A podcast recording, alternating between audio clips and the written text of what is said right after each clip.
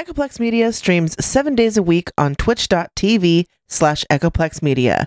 With a variety of hosts and topics, there's bound to be something you'll like, or hate so much you can't stop watching it. Check out our full schedule at echoplexmedia.com. At some point, we are going to have to do a whole show about how good this show sounds.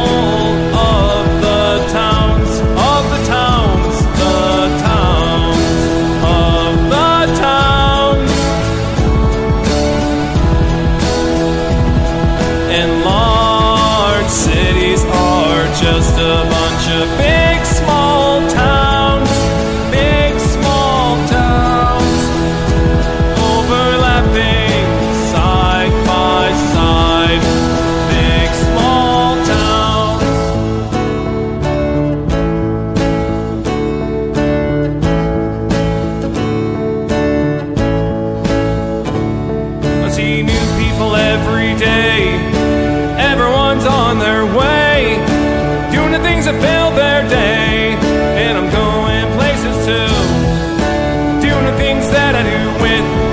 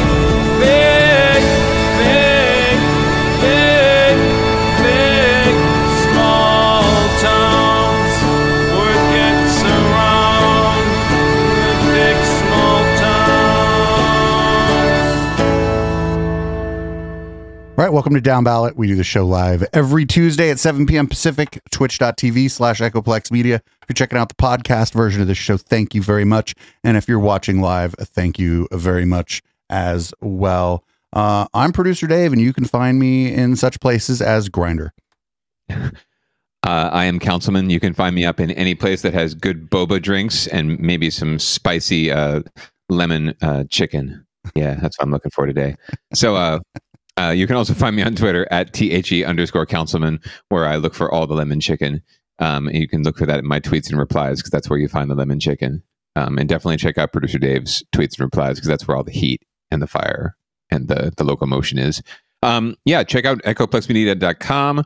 Uh, check out the contact page to find us. Check out the support page to support us, and check out all the shows that we have to offer. This is a, a wide ranging network with a lot of offerings. Uh, we have something for everyone, including Down Ballot, your local uh, news and politics show here in the Bay Area and the South Bay Area.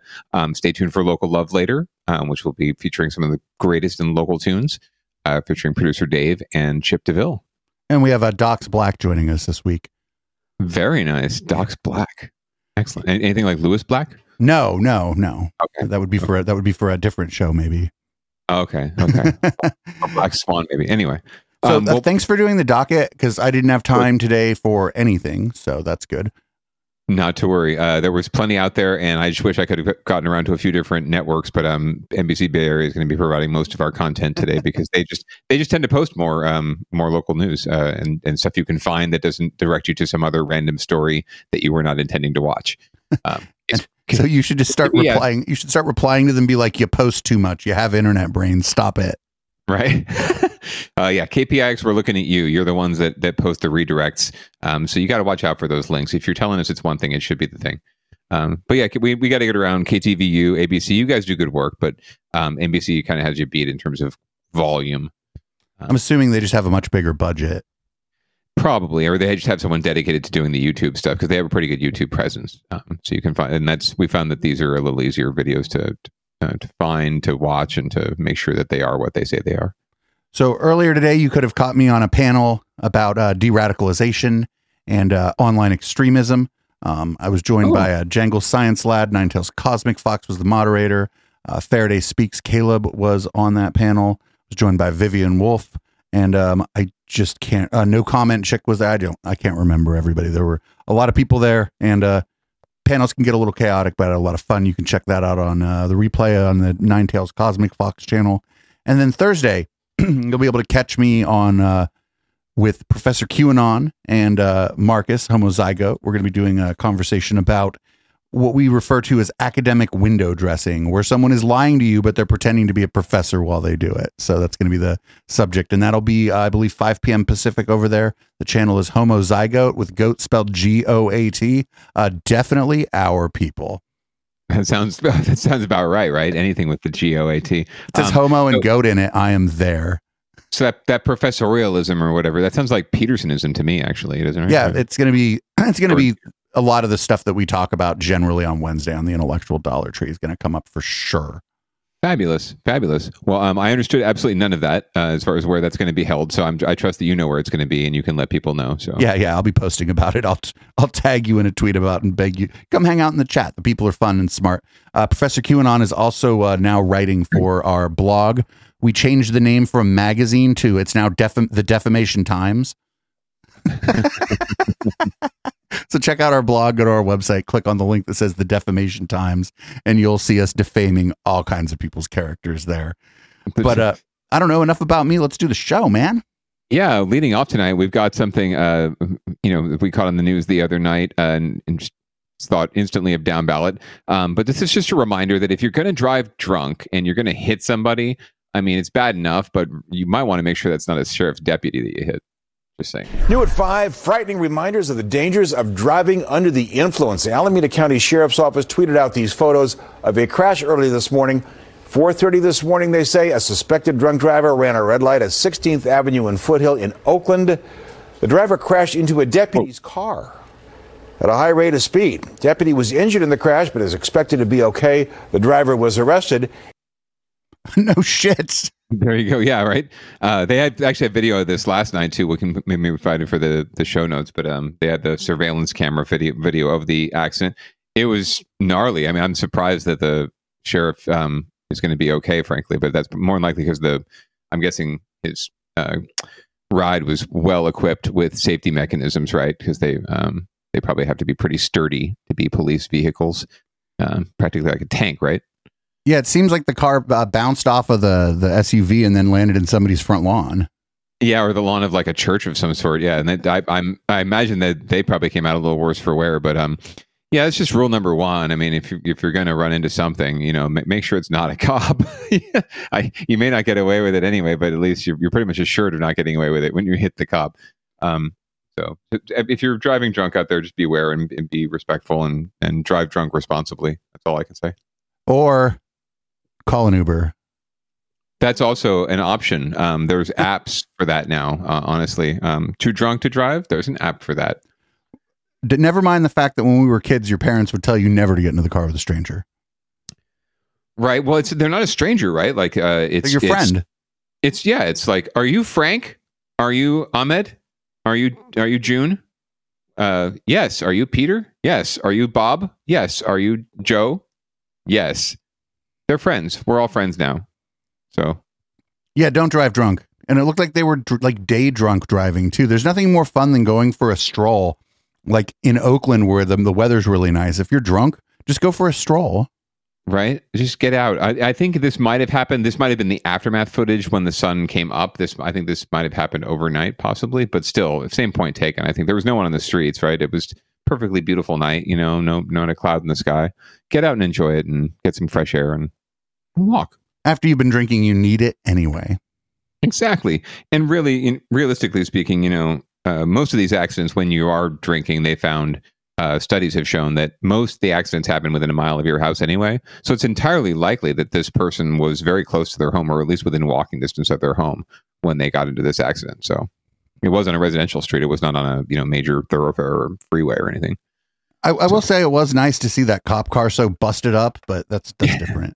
It's a different story, right? that's Um, a, that's a different that's a whole different show, a whole different story, probably a different channel. Exactly. Um, there is a an item coming up in San Jose at the council soon. I think around them uh, uh, buying new tanks. So uh, stay tuned for that. That'll be a fun great. story. I, lo- I love it when I love it when cities buy tanks. Just, Well, it's just in case it's just in case they have to go to war with some other city. It's nice to have a tank. Right. Well, that's the that's the funny thing. They're they're rethinking public safety by saying, well, you know, we're going to let you have the tank, but we're going to make you justify when you use it. Right. So so you can have the tank, but you have to give us a list of when you might use it before you can buy the tank. Uh, so that's how, that's how they've they've satisfied it. So they can just make a list and tell that this is when we'll use it, and, and then the council will let them buy their little toy.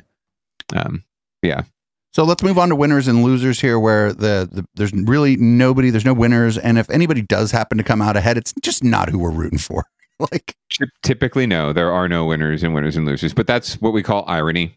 Um, so, uh, and if you're a regular listener uh, or watcher of Down Ballot, you definitely know what what falls into this category. So, um, first off, uh, I don't know if, we've. I, I want to say we covered this story a few years ago when they brought up the idea, um, but um, water cops are back.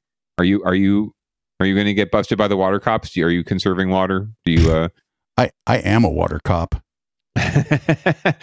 I don't know that they have guns, but um, you know, so I don't know how intimidating they are. But anyway, uh, the Valley Water District is trying to get people to conserve by any means necessary, and they're looking at bringing back uh, an old program of uh, water cops. Our climate in crisis now and a new push to cut water use in the South Bay. Santa Clara County leaders are debating creating a new water enforcement team. Today in the Bay, Ginger Conejero Saab is live this morning. Ginger, this comes as our reservoirs are extremely low.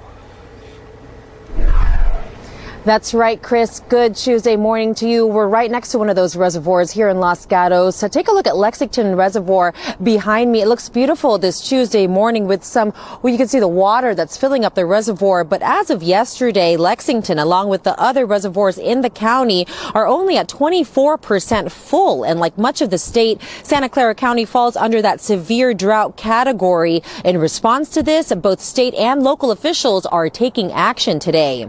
Take a look at your screen. There's a lot of orange and even some red on that map. And that's exactly what California's Department of Water Resources and the Water Board will address today at a media briefing that's set to begin in just a couple hours. Here's what's so alarming. California has experienced the driest January to March on record. And as we approach the warmer months, water conservation will play an even bigger role in offsetting this drought that we're experiencing. Different counties here in the Bay? Area are offering solutions, incentives, and now enforcement. Santa Clara County, who back in 2019 gently asked people in the county to cut back watering their lawns to two or three times a week, say their request didn't work. March of 2022, Our water Oh, use was 30% higher than March of 2019. Uh, so, uh, you know, what we were looking for was a 15% reduction, and we ended up with a 30% increase. Well, whose fault is that? Now they're proposing a new ordinance with enforcement Aaron. restrictions that will be presented to the board soon. Water police, as they will be called, may start enforcing by the end of the month. First, starting off with door hangers, and then we'll step up to enforcement with fines of up to $500 per occurrence. Meantime, over in Marin County, the Small Business Administration is offering economic support for some agricultural businesses that have been impacted by the drought. Some uh, economic loans are also uh, available for non-farm businesses that work directly with those agricultural businesses. So there are steps in trying to help those really affected by this drought. We'll find out more where the state and where local officials are planning to go.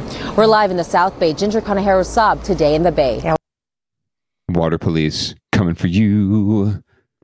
They need like a, sta- a theme song and you know sound effects. It's anytime you say it right, like water police, squirt. You know, But it should be like more like Get Smart and less like The Wire. yeah, no, absolutely. I'm I'm writing you up. Five hundred dollar fine. Five hundred dollar fine. Five hundred dollar fine. Um, yeah, that's a, that's a little frightening, I suppose. I mean, I, if people need work though, so it, it's a good job for folks to have. it sounds like, you know, it sounds like they're going to have a need for it. I don't know. It, it, it seems to me that, you know, I don't I don't know how fair a lot of these conservation tactics are. Frankly, you always ask them, well, you know, I've been conserving like a diligent, you know, resident for many years. When you told me to conserve and cut back, I cut back. So you're asking me to cut back again, but what about my neighbor who, you know, maybe hasn't cut back and waters their lawn at 4 p.m. at the, you know, the highest heat of day? Um, you know, do they have the same obligation to cut back as I do in terms of like, are, is it is it incremental, right? Like, do they have to cut back to where I was three years ago and then some, right? As a, and do I only have to go a certain length because I've already cut back enough, right? Um, at And- what point? Well, the problem here, and we all we all know what's going to happen, right?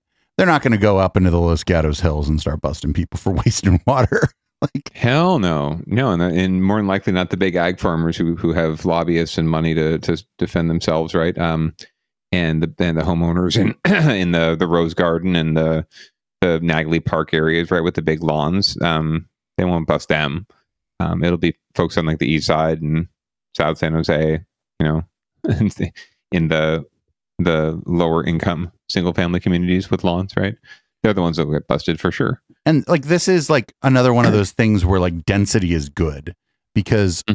there's four residences in the building I live in and just a tiny little grass lawn in front of it. And so what if these were four freestanding single family homes? It's like uh, you know, a, we keep coming back to this. The solutions to a lot of these things are the exact thing the people who live in the communities don't want. Isn't that interesting? Um, that's a really fantastic point. I think that people need to get their heads around because uh, I was dealing with this just the other day. Um, so, uh, you know, doing community outreach, uh, talking to an old friend uh, who I share a lot of values with in terms of you know arts and culture and progressive values to some you know and, and social justice and things like that. But up to a point right? Um, the point being that they're a property owner in you know south of san south of san jose state in downtown right? But in a neighborhood that at one point was a bunch of you know victorian and single family homes. But now is like you know growing up right? And it's slated for development it's slated for more mid-rises and high rises and, and denser living you know denser arrangements right of, of businesses and uh, residences. And they're you know of course older and my friend is older and his wife are concerned about the future of the city and development and getting um and just getting not priced out but just getting overwhelmed with all of these uh, people that are coming to their neighborhood right and all their uh, cars and their stuff and you know taking up space and the high rises you know blocking out their their view of the sun. Um and and that's influencing you know their political decisions to the point that they're you know they they fall in line with whoever it is tells them what they want to hear and tells them that they're going to protect this bucolic suburban lifestyle that they've come to expect when in reality everybody knows who's in the know knows that that's not where we're headed especially in a place like downtown which is just naturally going to densify. So to me it's like but you're right. I think i think folks who are you know who want us who, who are who want other folks to conserve who want to who really want to push these things and want um, us to be smarter and want cities to be smarter and want governments to be smarter they want it up to a point and the point being when it comes to their neighborhood right It's it's uh, it's this American individualism thing where they want to yeah instead of seeing like systemic solutions to problems like water, which would again, it's just building taller buildings so that everybody doesn't have a lawn. Um, not not for nothing though. There's a lot of tech here, and a lot of those fucking places will uh, water cool their uh, data center um, via direct water cooling or even like spritzing cold air or cold water into the air to lower the temperature. And I just have a feeling that they're not going to be asked to cut back. Sure. Yeah, there's a lot of and there's a lot of different um, ways that we you know we try to create energy efficiency by using more energy, right? Like the that uh, that other oxymoron or great irony, right? So yeah, no, it uh, very interesting to see how that how this evolves, especially because I just don't see that big splotchy map. I don't see that getting any better, frankly. I mean, with uh, climate change, whatever you want to fucking call it, global warming being what it is, if if the experts and the scientists who we I think we trust in this network uh, to some extent. If they're right, you know, we're headed towards a greater en- environmental collapse. So this is only going to get worse, right? It's not going to get better no matter how much we conserve. Um, so uh, I think we're headed towards a real dangerous place. But you're right. The, the, the denser we get, the easier it is to manage. And uh, they studies show something like you know 60 70% of water usage is is outdoors. It's it's in your yard. It's not Right. in your house right? It's not your laundry or your dishwasher or anything you know your drinking water. It's it's the water you use to keep your keep your house uh, keep your property values up and keep your um your your visibility up. What's the word? The uh, curb appeal. Sorry. Keep your curb appeal up. Yeah, and So- uh, homeowners associations maybe have a little bit to answer for here too, because you're, 100%. you're trying to do the right thing, and then you get a fine from your homeowners association because your lawn looks like shit. Well, you know, it's like, well, cu- Right. I would just write them back and be like, listen, the city is saying to cut back on water. I'm cutting back on water, and I'm not paying this. If you'd like Brown to go to arbitration, I'm your Yeah. Huckleberry. Let's go. let's do it brown is the new green bitch but I do respect Uh-huh. the people who have like rock gardens and, and stuff in front Yeah. of their place because and Yeah. like like like uh trees that don't need a lot of water and like because that takes work and you're definitely bucking the trend in your neighborhood and people are people are going to think you're weird because you have a rock garden. But i think people do it sometimes because it looks cool and i think it, a lot of times it looks very cool.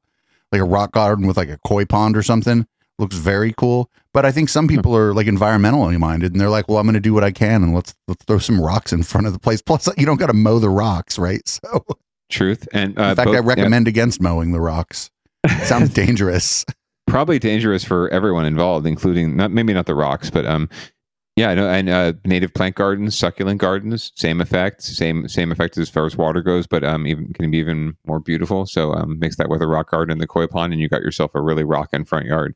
Um, and I've seen a few. Uh, um, our neighborhood's actually pretty good for that. Um, our house has always been. We've never had a lawn, at least not in the front yard, and we let our lawn go in the backyard long ago. So it's just you know it's pretty much weeds and rocks. Um, but uh, yeah, we see, I've seen a lot of nice yards in our neighborhood that have been converted from lawns to you know native plants, and it, it looks it looks very nice. Doesn't ruin your curb appeal, doesn't ruin your property value, um, and helps the environment in your community too. Imagine all that. Now, it's all easy to say that when you go to you know hire a landscape contractor. You know you're you're looking at thousands of dollars to redo your yard. So don't get me wrong, like it's still a privilege to be able to do it. So maybe the city and government can come in with a little bit of support to help you do it, and they do.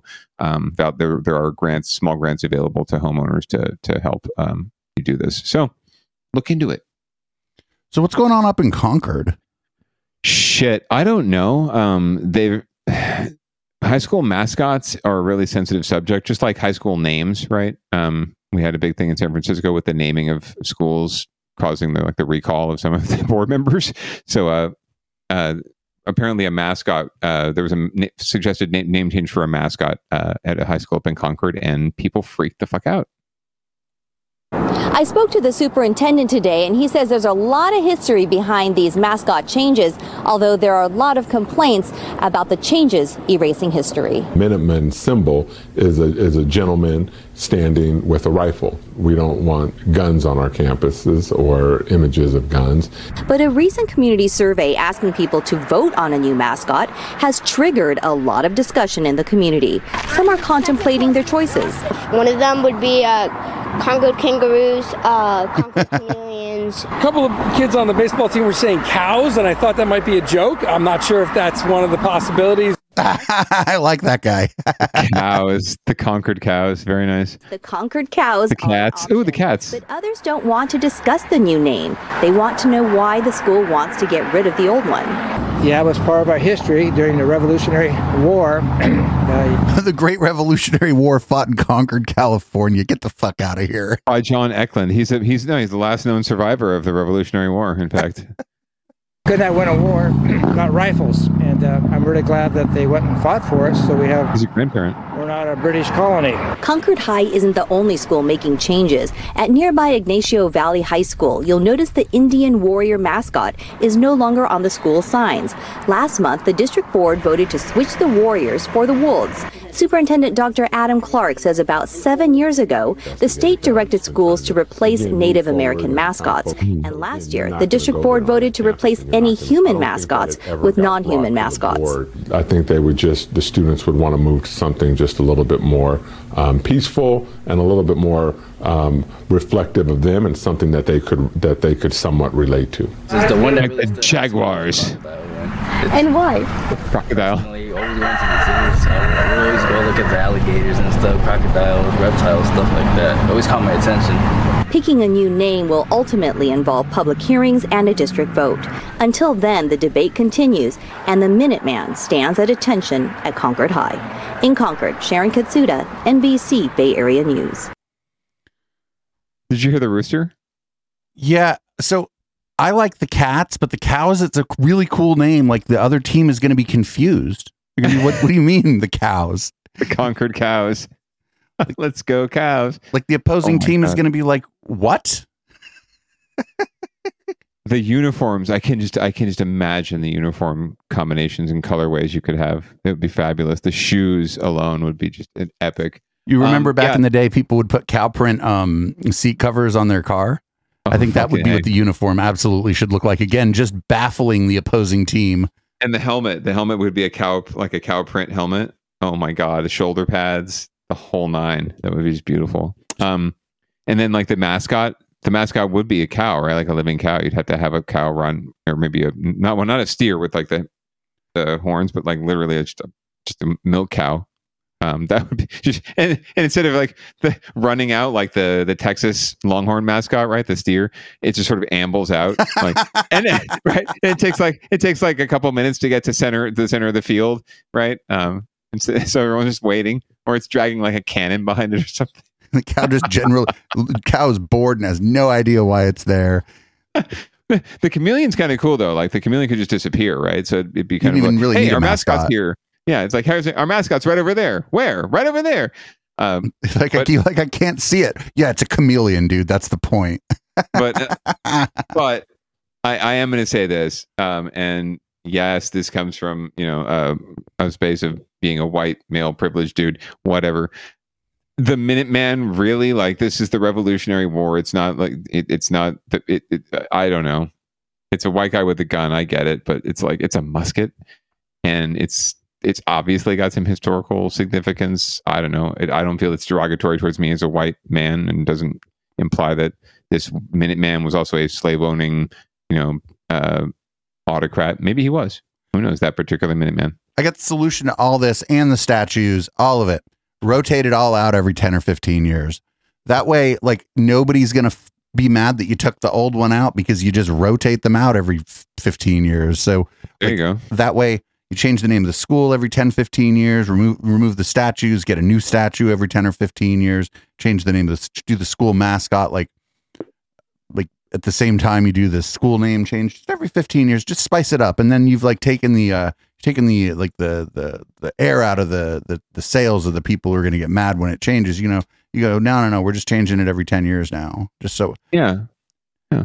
I mean, ki- uh, kids nowadays, like in high school, they they pick class mascots, right? They pick, they even pick class um like logos or class uh monikers um these days. So yeah, I don't see why they you just don't just let the kids pick the mascot every year, right? Like whoever's on the ASB, right, or, the, or you let the student body vote on it, right? Well, maybe not every year the because then you're you're you're replacing all kind of stuff all the time, and it does get expensive. But well, you know, you can get a grant for that, right? Like the the, the Echoplex Media Foundation will give, district, will give your district will give your district a Make a Wish grant to do this, just just to see if it would work. But um, anyway, but yeah, I I I agree with you there. Um, uh, maybe maybe a little rotation, or just maybe not being so um married to to anything in our history and remembering that you know all of your heroes are more than likely trash. yeah, yeah, that's that's a good one. It's a really good thing to remember. Um, we say it a lot on this show, but it's good to remind people. So just remember that. Um, and even if you know someone, you don't really know them, right? So uh, maybe we should. Maybe we, maybe they're right. Maybe we shouldn't name shit after people um, anymore. Well, that might be a yeah. better option. We should just name it after somebody's pet because, like, what did Fluffy the cat ever really do to anybody?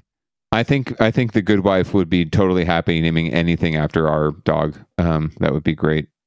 Whole cities, countries, even. Yeah, see, but yeah, I just Uh, think like the the the stuff about like you know art on the wall, change it out every few years. Um, Statues, tear the thing down every few years and put up a new one because times change and so should I don't know the world around you.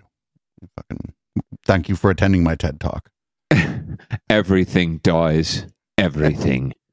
Uh, speaking of dying, no, I'm kidding. Uh, actually, less people are dying from COVID, which is a very good thing. Um, but uh, yeah, uh, moving along in winners and losers, uh, city of San Jose has uh, get, gotten a little spooked, and they're requiring now all of their employees to once again wear masks around city facilities. So we'll see how far uh, if this goes any further. But for now, let's find out what's happening.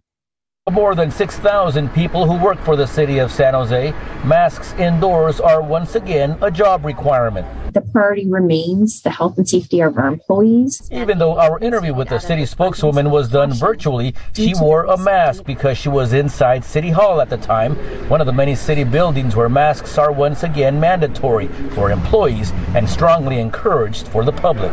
We anticipate lifting the requirement on Friday, May 20th, 2022. However, this date may be extended as we continue to monitor case rates within the Santa Clara County and within our workforce. And they don't have to look too far to see proof that masking works. At the Alum Rock School District in East San Jose, the mask mandate was never lifted. Administrators will tell you they had no choice because local community case rates were high, but vax rates were low, and it's paid off. our numbers are not um, as bad. On January 9th, Alum Rock had 255 school exposures. It dropped to single digits before spring break, and after a short expected Easter spike, the number is once again back down to single digits tonight. I feel very reassured that the decision of keeping the masks was good.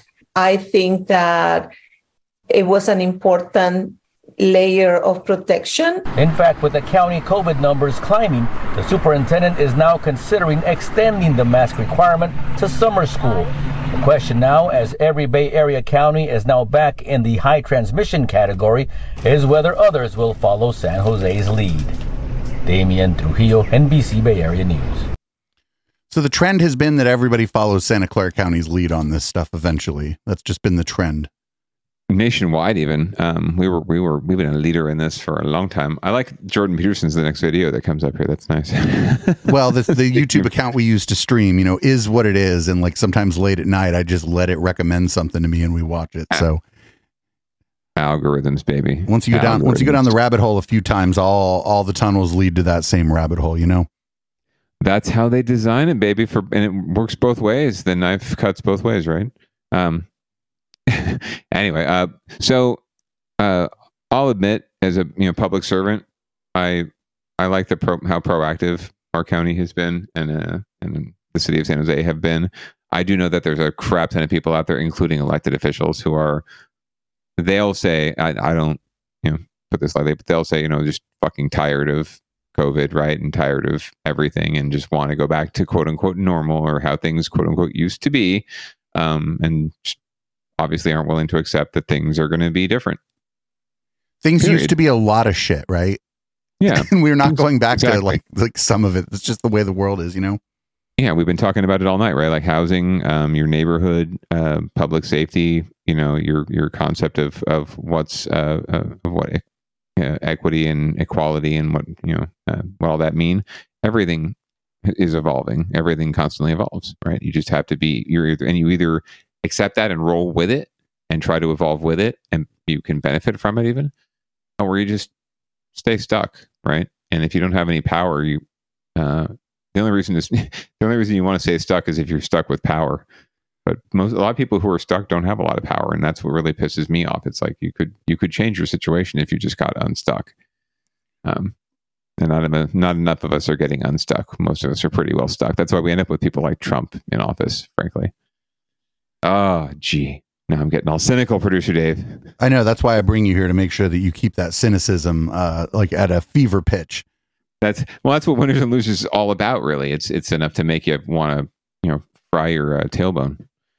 Ah, but anyway, um, as we like to close out winners and losers each week, um, we like to ask someone to get their shit together. And lately, um, wouldn't you know it, San Jose PD has had a lot of shit to get together, um, and this is the latest. The new sexual misconduct accusations come while the San Jose Police Department is under a public microscope for officer misbehavior. It's something San Jose Police addressed earlier this week. Uh, that officer was immediately placed on administrative leave. To first start off and say The union's president says he's outraged by this latest case. if these allegations uh, are proven to be true, then this person has no place in law enforcement. NBC learned an officer who responded to a home recently with a mother and daughter inside is accused of masturbating onto their kitchen table. Having these different incidences really has led us to a place where we want to uh, start taking a much harder look at our hiring process, our background really? process, and really see uh, is there something that's being missed. The other issues he's referring to were last week's revelation that 24 year old rookie officer De'Jon Packer died from a fentanyl overdose following a night of partying with other officers. Then another officer was placed on administrative leave for allegedly being intoxicated when he responded to the scene of the kidnapping of a baby boy. Sources with knowledge of that case tell us the officer had a blood alcohol level of 0.139, nearly twice the legal limit. This has been a scandalous week for the San Jose Police Department. Legal analyst Stephen Clark says these repeated instances of misbehavior have a ripple effect. Wait a minute, not for nothing. Shouldn't while you're doing your job the legal limit just be zero? That would probably be a good idea. Yeah, like a yeah, like not drinking at all, maybe, or doing drugs at all when you're on the job and you're holding a gun in, in the position of power like that. Yes, possibly. Possibly. I mean, really, any job. Tarnish law enforcement in general when it comes to trust. And even though this only involves a small number of officers, there's a spillover effect that people will start to wonder what is going on at the San Jose Police Department when you think of this many incidents in a short period of time. Clark says the DA's office will likely review every case involving these officers because defense attorneys are sure to use the misconduct to poke holes in prosecutors' cases. You could see cases being overturned or cases being dismissed because once an officer's credibility is called into question, the entire case can fall apart. No argument from the police union. And we want to ensure that uh, that the public does trust us and really understands again that this is not who we are. In it, it, it is who you are. Jensen, NBC Bay Area News. Uh, that, that's the, the, the at the end that was a lie. Yes, well, and he is the president of the Police Officers Association, so that goes with the territory. Um, yeah, the, the hypocrisy coming out of Sean Pritchard's mouth right there is unfucking believable. To say, oh yeah, now we should look at our hiring practices, and now we should look at you know take a deep dive into who we're putting on the force, right, and who we're putting out there to represent us. And every single fucking time anyone calls for something like that, right? What does the union step up and do? say fuck you no we're not you know meet and confer we got to go to the negotiation table for that like you know you're not gonna you're not gonna constrain our ability to do our job you're not gonna tell us how to do our jobs you're gonna tell us who we should hire and who we shouldn't hire right Um, it's only when shit like this blows up, and again, they didn't have the same reaction to the shit that happened in the wake of the George Floyd protests. They just said, "Oh, well, we've got some tactics we could probably look at, and we need to have better training, right?" But they weren't willing to look at even the, the one officer who we all know was being an absolute bastard, right? Like all cops aren't bastards. I know this for a fact, but this one bastard, you know, was very obviously being a bastard, and they were reluctant to even call them out directly, right?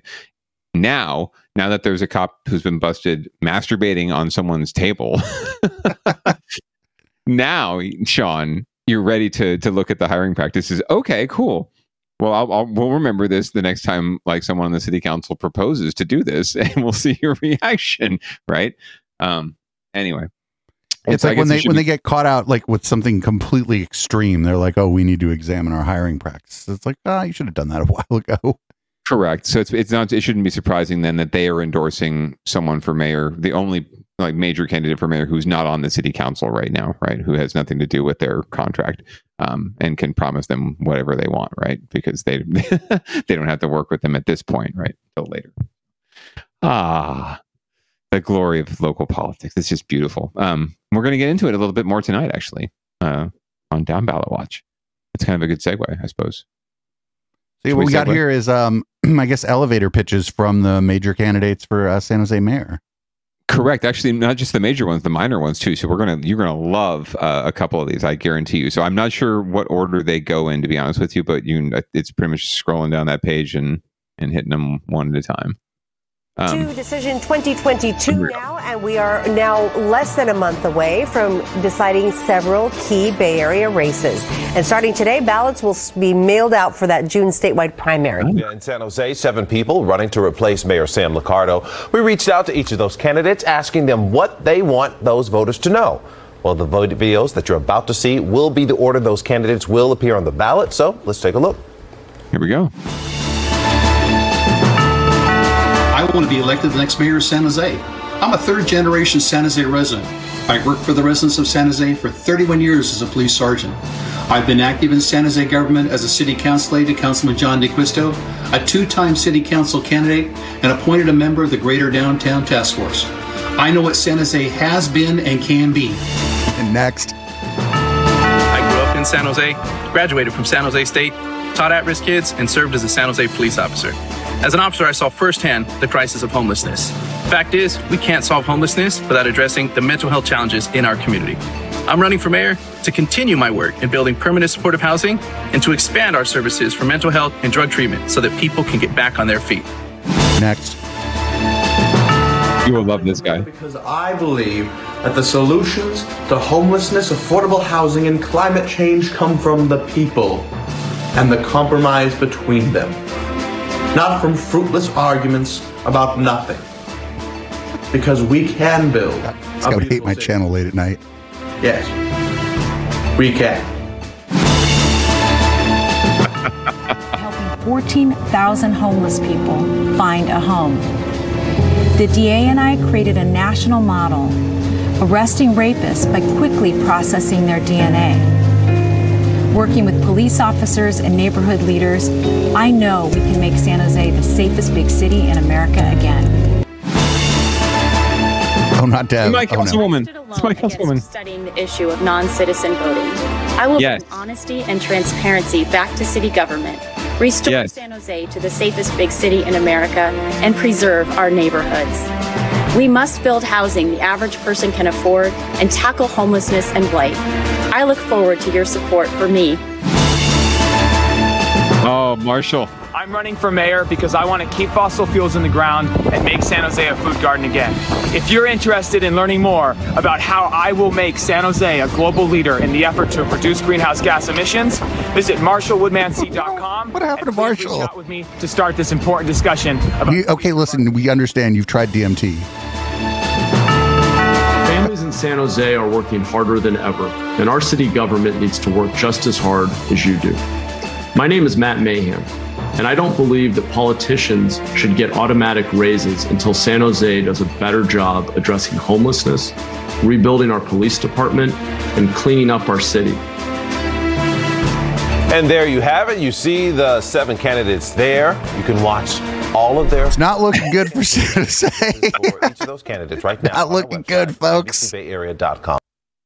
you can move to Sunnyvale or Campbell or Milpitas. Even Milpitas at this point, things aren't looking so great.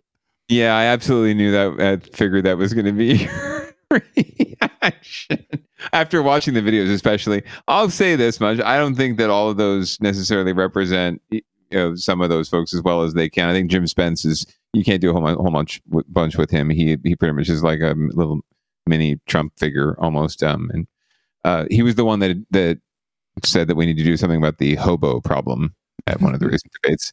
Um, so that was pretty that was pretty good. Yeah. So um, int- interesting a lot assortment. Um, a tech bro, uh, a county supervisor, and sort of nonprofit industrial complex leader, uh, two cops, uh, and a data wonk.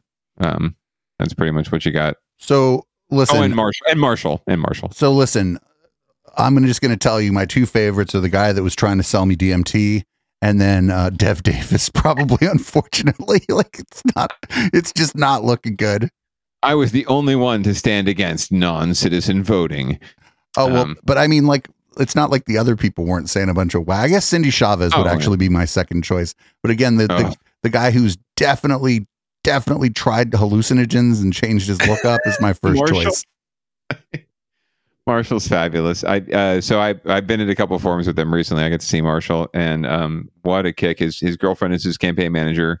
Um, she is also very interesting cat. So uh, uh yeah, I, I I highly recommend if you haven't already, folks, get out there and check out uh, a forum. There's plenty of them that are posted online. You can watch them on uh on tape delay, as it were, on your own time, and you can fast forward and rewind and talk with your friends about it.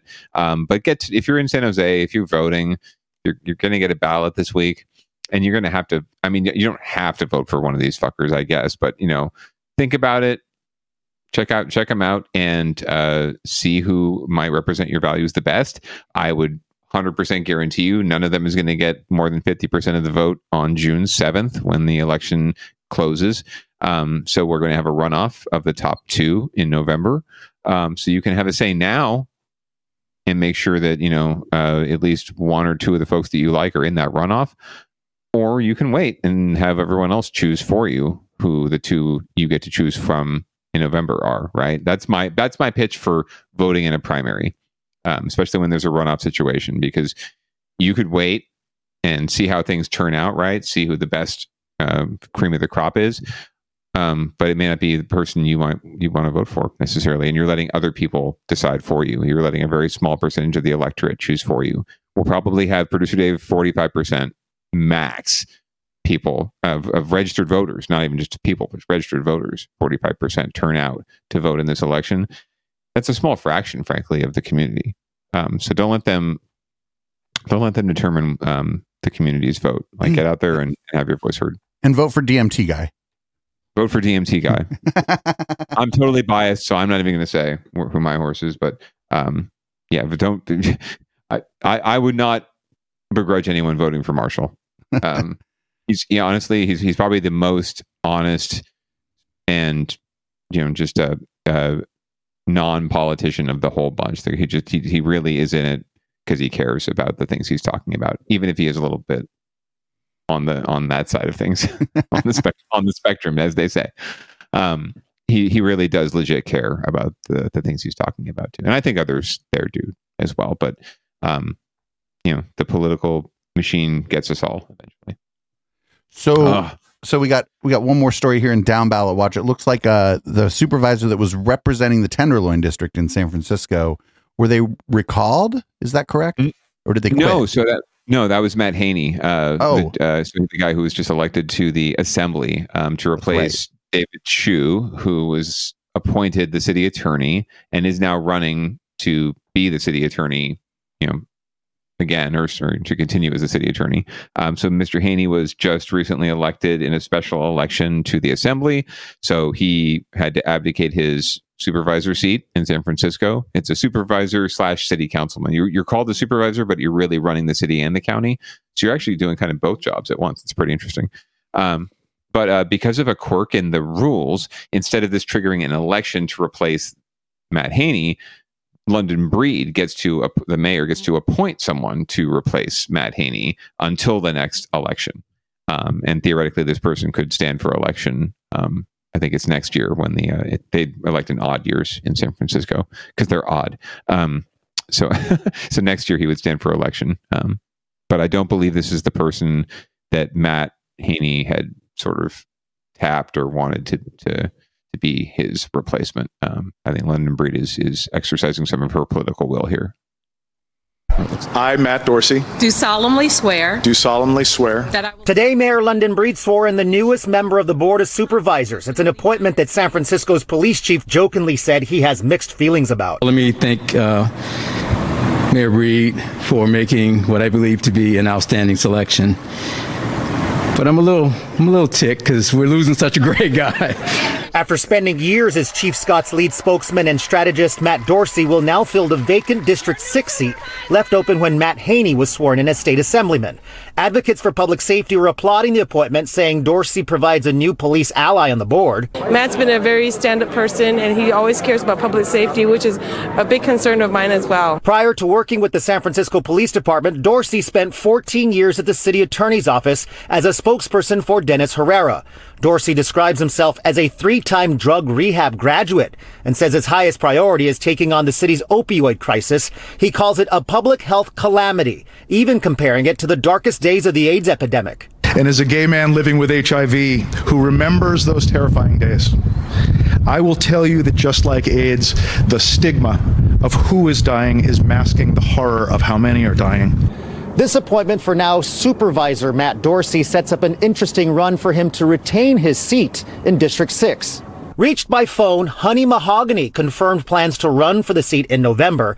Oh, I love Honey Mahogany. I smoked weed with her behind Splash. Activist and aide to former District 6 Supervisor Matt Haney and Dorsey, who many see as a city insider and ally. They were Matt's, Matt Haney's pick. Those people, they're to replace wonderful him. people.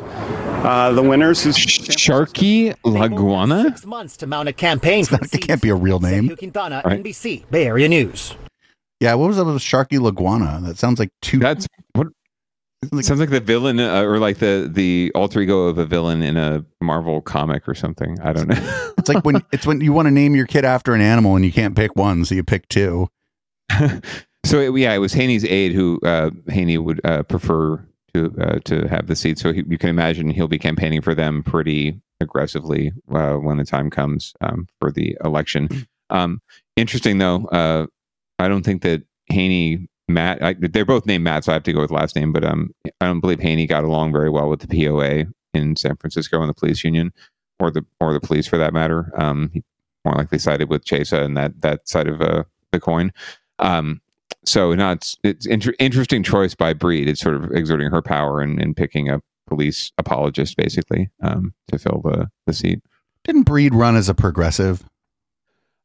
I mean, it's San Francisco, so it's all different shades, right? But I mean, she's a black woman, so at the end of the day, like if she's not a progressive, she's she's going against her own, uh, uh, you know, what's best for her, frankly, and her own values. I'd say. Um, her, uh, but yeah, I mean, they all run as progressives, but I, I she's certainly proven to be at least a little more moderate, um, and uh, more police friendly, public safety friendly. Like you know, remember she just a few months ago was proposing a huge crackdown right in the tenderloin right uh, and and and sent a lot of resource police resources there um, into Haney's district so. Didn't not didn't they end up they, they butted heads. didn't they end up not doing it though? they did it it's just that it didn't uh, there's been no it's one of those lovely proposals and, and initiatives where they take it on and maybe there is something that happens early on or maybe there is some sort of sustained investment but it doesn't actually solve the problem or it's a solution in search of a problem or it's a problem in search of a solution. Um, and you don't want to go back to it and highlight it because nothing happened or the whole point was not that something was going to happen in the first place right? The whole point was you're going to talk about how i'm doing something about it and it really doesn't matter if anything happens at the end of the day because you realize how news cycles work and how media works and how people's brains work and memories work and attention spans work. No one's going to remember whether it happened or not right? Even we're kind of hazy on like did something happen um, yes. right right but you got you made the big splashy hit and london breed is now known as fucking tough on crime london breed right um, in all the right circles so when she runs for something else attorney general or whatever she wants to run for next right Um, she's known as tough on crime London breed. Um, so regardless of what she ran for in her in her race, but in her race, she told everyone, "I'm progressive London breed," and if they don't put two and two together, she's still progressive London breed to them, right? Or even if they do put two and two together, she had to do that because she's looking out for people. She's caring for the people that you know they're sweeping away and sweeping into, uh, you know, out of the neighborhood and and and sweeping up off the street. Right? She's being humane to them and doing the right thing and giving them treatment. So, um, anyway. Yeah, fair Yeah, enough. She's going to be the law and order candidate when she runs for reelection, right? Oh, 100%. I mean, that's that's what she's angling for for sure. Um so, but it's it's not surprising. And San, like I said, in San Francisco, you know, it's just it is gradations of blue there, right? There, you know, even a moderate Democrat has can struggle to succeed there, just given the the electorate. But there's just enough. There's just enough of those folks in those in the outer districts, right, in the outer uh, neighborhoods outside of the the downtown and market and Soma and the Tenderloin and uh, and Chinatown, right in the in the less whatever you want to call it, um, less gritty neighborhoods, if I can use a racist term. Um, you know, that that there's enough of those folks there that can keep someone like London Breed in power and can empower others and can still exert a lot of political sway over the city, even if there's tons of the, the majority of folks are you know more like us. Not for nothing though. She's like in a big like fight with the DA, sort of, and the Mhm. DA is in a big fight with the police, and then Mhm. she appoints a spokesman for the police. I think that there she may be there may be a it may also you know be a little bit about kind of sticking her thumb in uh Chesa Boudin's eye a little bit there. Hundred percent, right? And and again, exerting political and exerting political will, showing which side she uh, she's on, right, and whose side she's on. Um, and and you know, at the end of the day, like police unions, they spend a lot of money in and public safety unions spend a lot of money in elections, right? And they um, you don't necessarily, and they they are still, you know, no matter what we think, right? You and me and us and folks who watch this show and listen to this podcast think when they do when they do polls, there's still three ballot designations that come up top of the pops: teacher, police officer, firefighter. Right, constantly. Um, so police and police when polling are still the most well regarded. When you when you ask someone like, does this person or this group's endorsement matter to you if you were picking a candidate? Right, police not police unions maybe but police officers come up very very high still. Police unions not so much anymore but police officers. So uh regardless of what we think there's they're still the more powerful political force unfortunately when it comes to voting. But we can change that. That's why people watch and watch and listen to this show. We encourage, Is we that encourage, why? we encourage we encourage you uh, we that's why we encourage people to because we want you to be part of the solution and not part of the problem so hopefully down ballot is part of the solution but we'll see So we got and another thing. Um, I think I'm just gonna call this "Dude, Where's My Truck" and let the fucking thing play if that's okay with you. Yeah it's it's very self-explanatory i shouldn't talk at Good all Good evening. I'm Audrey Asistio. I'm Terry McSweeney. For the second time in a year, a San Jose man had his truck full of tools stolen. This time he springs into action, tracks down the thief himself, and gets his truck back. And all of this is caught on dash cam, and you'll only see it right here on NBC Bay Area. NBC Bay Area's Marianne Favro shows us how and why the man says he did it. Robert Pendergrass says this surveillance video from a neighbor's home shows a thief stealing his truck in South San Jose Tuesday. Robert says he called police and met with a community service officer who came out to the scene. As a contractor, he says his truck is critical to his livelihood. when somebody takes it from you, it, it it's like hurting one of your children. I mean, it's that important to me, and that important to me is I'm gonna do whatever that takes. After filing a police report, Robert realized he could use his AirTag tracking device to find out where his truck was. He jumped in his daughter's car and drove down to Morgan Hill to find it while telling law enforcement what he's doing. He says this dash cam video shows his own truck passing him. So Robert made a U-turn and followed the driver. I'm chasing my truck right now. Um, we're heading towards uh, uh, San Martin. Robert keeps following his truck all the way to Gilroy. He's taking me to a place where that, where it's dangerous for me now. He stops and jumps out of the, the car, the truck, and runs. Um, Within 10 minutes, Highway Patrol shows up, Morgan Hill Police, uh, Gilroy Police, and the Sheriff Department all meet where I'm at. Less than two hours after his truck was stolen, Robert gets his vehicle back. But it's not the first time this has happened. Last April, someone stole the same truck and everything inside. At that time, it was about $5,000 in tools. It was variations of uh, all my uh, kind of hand tools I use for my typical job work. Luckily, a neighbor saw someone selling his tools a few miles away. Police responded and helped him get his truck back. This time, he lost $500 worth of tools. San Jose police repeatedly warn about the dangers of pursuing criminals on your own.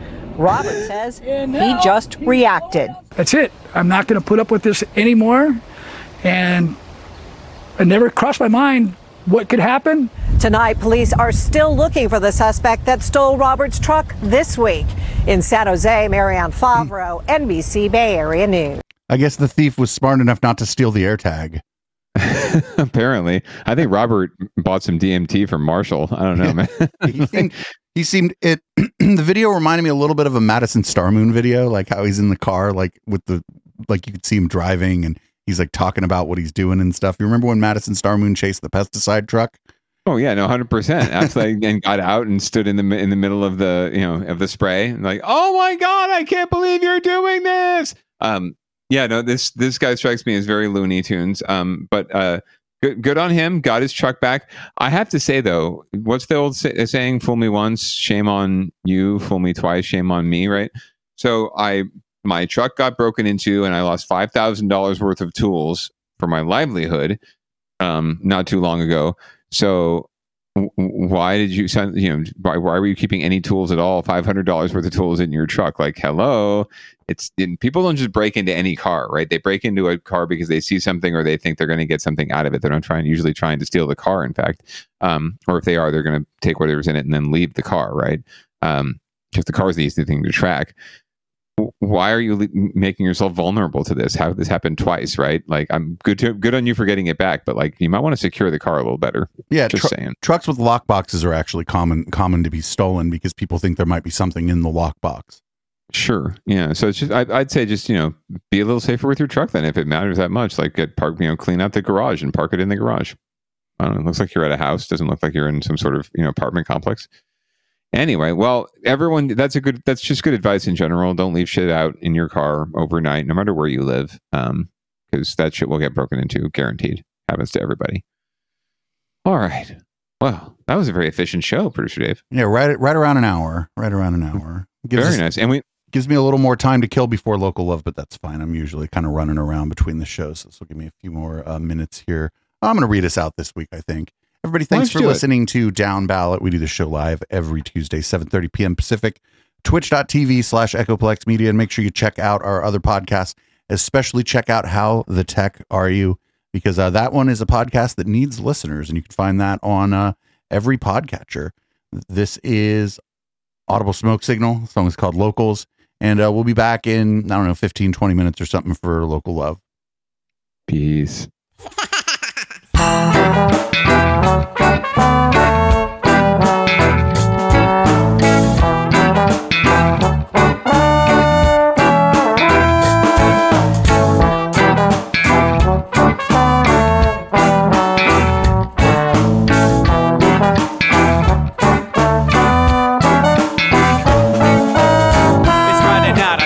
Time to get the party started. Pick up my phone just to check and see who's calling. Dress up real nice for the ladies at the bar. And I'm driving in my car just to get to where they are.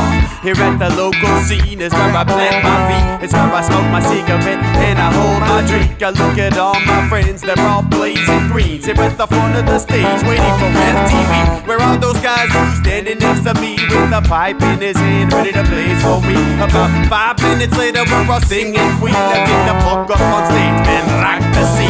Yeah, we do what we want, and what we want is to jam. So sit back and enjoy the band. We do what we want, what we wanna and what we want is to jam. So sit back and enjoy the band. Enjoy that band. I turn and head back to the bar for a refill, man cause you know where we are. We're headed out to the car to smoke another one and another one. Now, just when the magic starts kicking in, I hear relapse playing. You know it's time to head in. Alright, everybody, now it's time to grab a new drink. Spark it if you got it, and then pass it to me. Yeah, we do what we want. And what we want is to jam, so sit back and enjoy the band.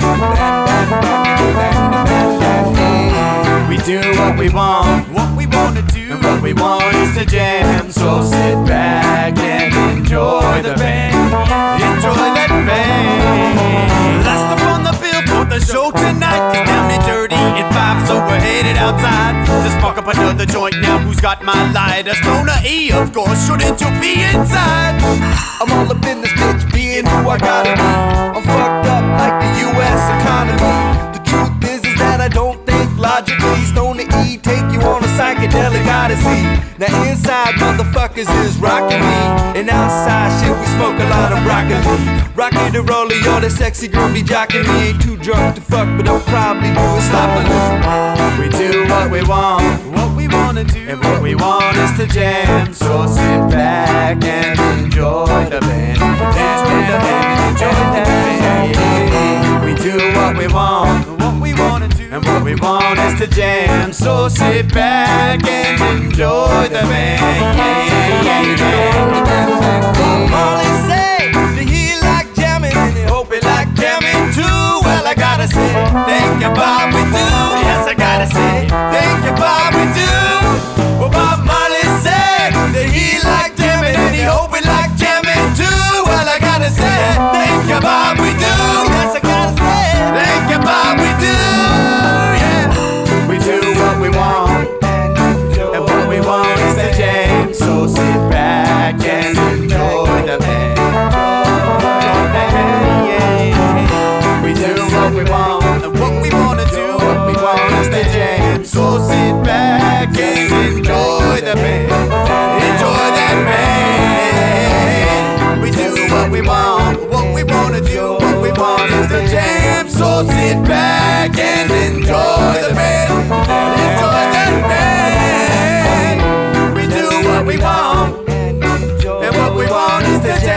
So sit back and enjoy the band.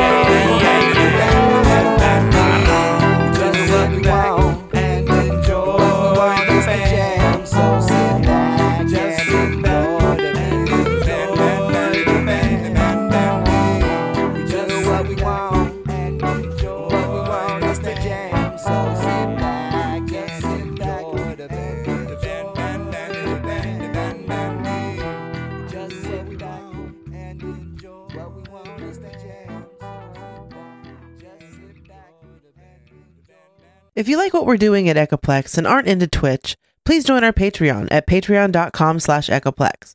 For $5, you can get every show from beginning to end sent to you as an MP3, even the stuff we bleep out because it's too spicy for Twitch. Echoplex would not be where we are today if it wasn't for the community support we receive.